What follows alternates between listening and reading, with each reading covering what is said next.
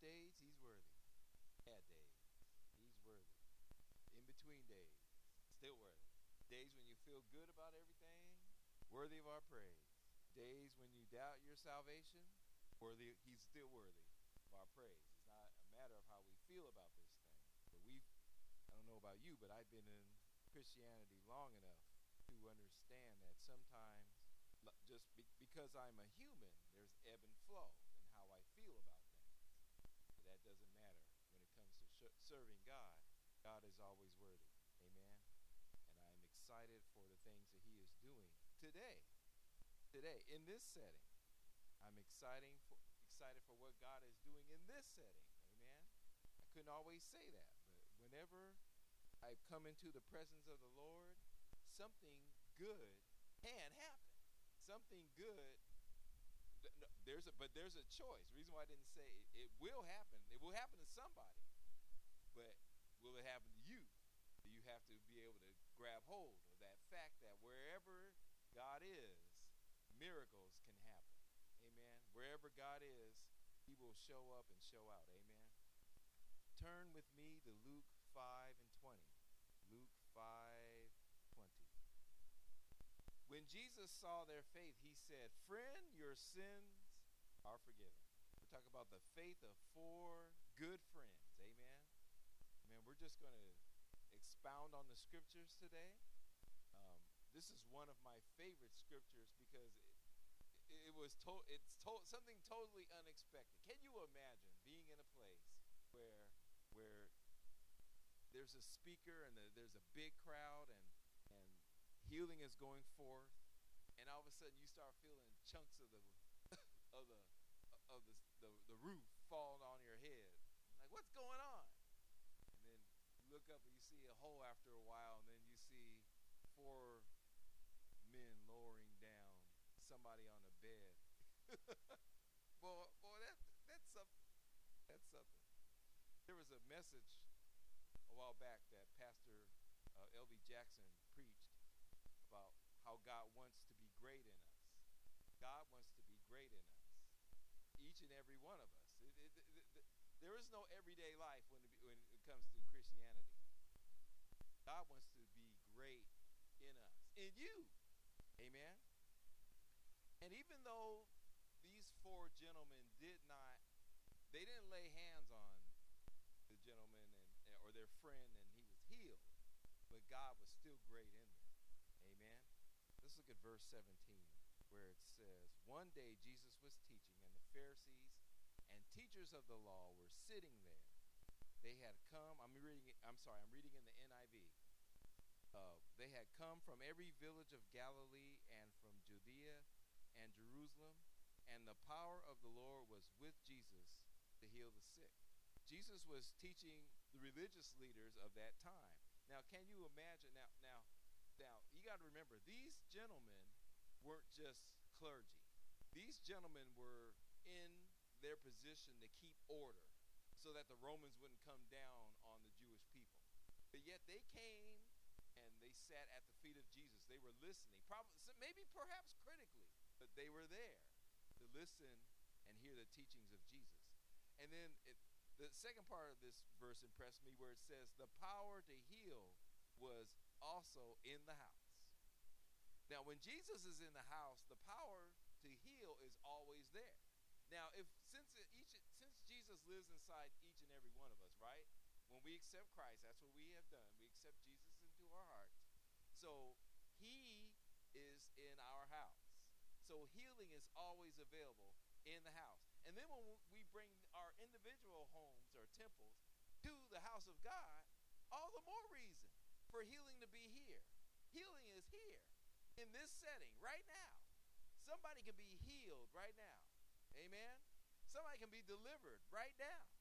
Amen. Right here in this house. Right now. Jesus is here. Healing is here. Someone should raise, just raise their hand and claim it. Raise your hand and claim the healing. Hallelujah. Bless your name. Hallelujah I don't know about you, but there are things in me that are broken. There are things in me that I know are broken, but I submit them to the power and majesty and glory of Jesus so that he can change me. Amen. Amen. Now let's look at verse 18 and 19 where it says, Some men came carrying a paralyzed man on a mat and tried to take him into the house to lay him before Jesus. When they could not find a way in do this because of the crowd, they went up on the roof and lowered him on his mat through the tiles into the middle of the crowd right in front of Jesus. Now, these four friends, these guys were friends. No, these weren't Facebook friends. You know, I got some people on my Facebook friend. I, I, I don't really know. I, um, in my Facebook friends list, there's some like some musicians from back east because I'm a musician and I know friends of their you know some of them you know are some of them are producers and and and, and but really I don't have a relationship with them. But these people here, they discern. Not only did they they want to do something about their sick friend, but they they said, you know what, healing's in that house over there. Jesus is in the house. Healing is in the house. Let's take our friend over there. We need to consider taking our troubled friends to Jesus. We all know people who are troubled, who are sick. Where else are we going to go for healing? To Jesus. So let's take our troubled people we know that are troubled. We can take them in prayer to Jesus. Or we can take them by the hand and compel them and say, Come on, you need to come to Jesus. Amen. Now, others were blocking this man from getting his blessing. Now, they weren't doing it on purpose, it was just a lot of people in the place. You know, it wasn't like they were just like, Oh, you can't come in. It wasn't that kind of situation. However, even though the, the, there were just so many people in the building, they, they couldn't get to Jesus. So, whether it's on purpose or unintentional, you have to consider that sometimes people will block your way keep you from the power of Jesus. Maybe you perhaps we're looking at people too closely and we think, okay, sister so and so will never fall. And then you see maybe she snaps at you because her shoes are on too tight. Her feet swelled up. Peter, and she might have snapped at you. And you might say, oh, it might get your feelings hurt. Oh, well, that's keeping you from your blessing because you're looking at them instead of Jesus. My uncle told my dad when he got saved, and I'm sure you've all heard this, and it is something even I have grasped and listened to where where the he said, Grant, don't look at the people. And that's a good saying, a great saying to remember in your Christian walk. Because people are going to disappoint you. That's just that's just they, they will. Whether intentionally or unintentionally. People will disappoint you, but Jesus never disappoints. Amen. So then they let down their friend through the roof.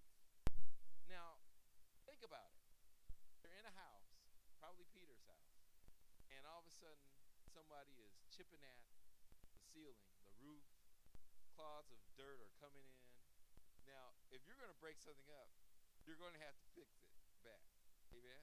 So they didn't care about the cost to their personal livelihood or lives, but they didn't they didn't care what it cost them that they were going because obviously if you break up somebody's house you're going to have to repair it right but they didn't care about that all they cared about was getting their friend healed amen how willing are we to be uncomfortable and i'm and i'm not just i'm not saying this as one that's just standing here high but this is just something i just thought of right now how willing are we to be uncomfortable for the work of christ how willing are we how willing am i to be uncomfortable for the work of Christ.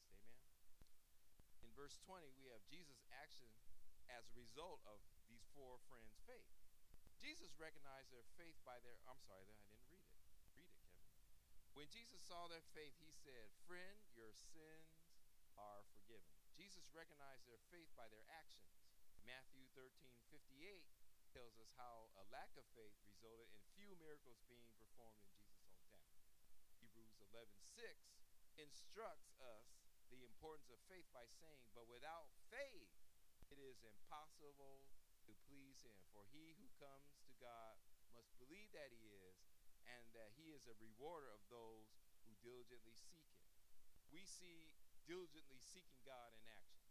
They lifted up their friend on the roof, broke through the roof, lowered him down. That's that's that's diligently seeking God. Amen. Don't you think? Diligently seeking God, a great example. Now, two things are happening here. Jesus is addressing the root of the paralyzed man's problem, which is sin. Amen. He didn't even say, be healed. At, this juncture, he says, your sins are forgiven. That's the ultimate. That's the ultimate. Mankind is born in a sinful state. And to have and, and, and, and, to have your sins forgiven, man, that's they're taken care of. So that means no matter what you've done, or what you no no no no no no. I'm sorry. No matter what you're going to do, what you're going to do is already taken care of. Everything you're done, everything is already taken care of as long as you stay in Christ. Amen. Stay in Christ. Stay in communication in Christ. Amen. Don't jump out and think, oh, my sins are taken care of. I can just go do whatever I want. start, start living like a wild and crazy person. No, no, that's not what I'm saying. No. The second thing, Jesus was letting those he was teaching know that he was able to forgive sin. That's very important because they were, see, they were there checking Jesus out.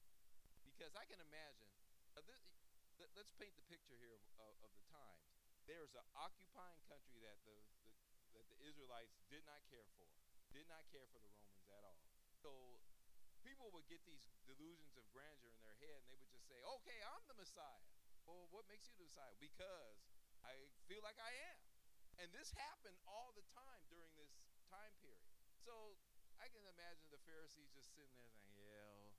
You know, one guy's probably, yeah, how many messiahs are we, I'm going to have to go check out this in the next few weeks. Be- because it, it, it, was a frequent something that happened frequently.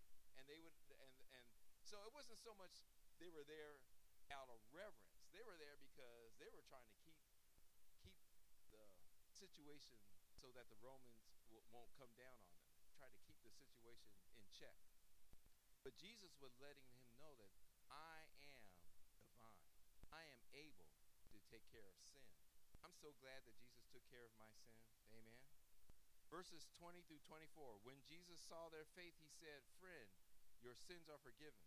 The Pharisees and the teachers of the law began thinking to themselves, Who is this fellow who speaks blasphemy? blasphemy? Who can forgive sins but God alone? Amen. The, the Pharisees may not be aware who Jesus was at this and they weren't fully acquainted with his power and purpose. Because a mere man could not say either, he couldn't say that your sins are forgiven. Jesus indeed was indeed a part of the triune Godhead with all power and authority. Eventually, he says, um, I'm sorry, in verse 24 through 25, let me read that.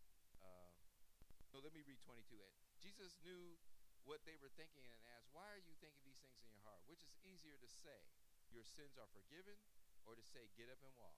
But I want you to know that the Son of Man has authority on earth to forgive sin. So he said to the paralyzed man, I tell you, get up, take your mat, and go home. Amen. The man is healed. Now, the bed that carried him, he was able to pick up that bed and carry that bed home. How many things that we rely on that we think are carrying us.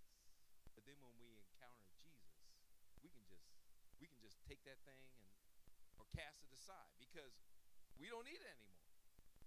You know, the the things we used to that carried us as in our former life, we don't even need those things. They carried us.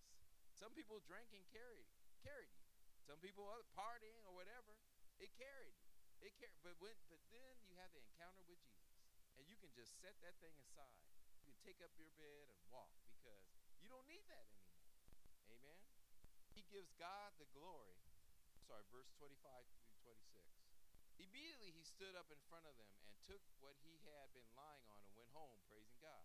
Everyone was amazed and gave praise to God. They were filled with awe and said, We have seen remarkable things today. He gives God glory for not just healing the healing is great, but the fact that the sins were taken care of, that's the root of the problem. That's the root of mankind's problem is sin. The root of our problem is sin. But the thing, but but that's not a problem. Jesus took care of the sin. He took care of it. Sin is not a problem. If we're struggling with whatever, worry, I mean, just, I mean, maybe it, it might not be the obvious thing. It just might be worry. Give that to Jesus. Continue to give that to Jesus. Offer it up to Him. If you wake up and you don't have a good attitude in the morning, whatever, give that to Jesus. Every aspect of our life, if we give over to Jesus, He's able to have us take up that thing and and and, and move on and, and praise God. Go away praising God. Amen. Amen. I hope you were blessed by this. God bless you.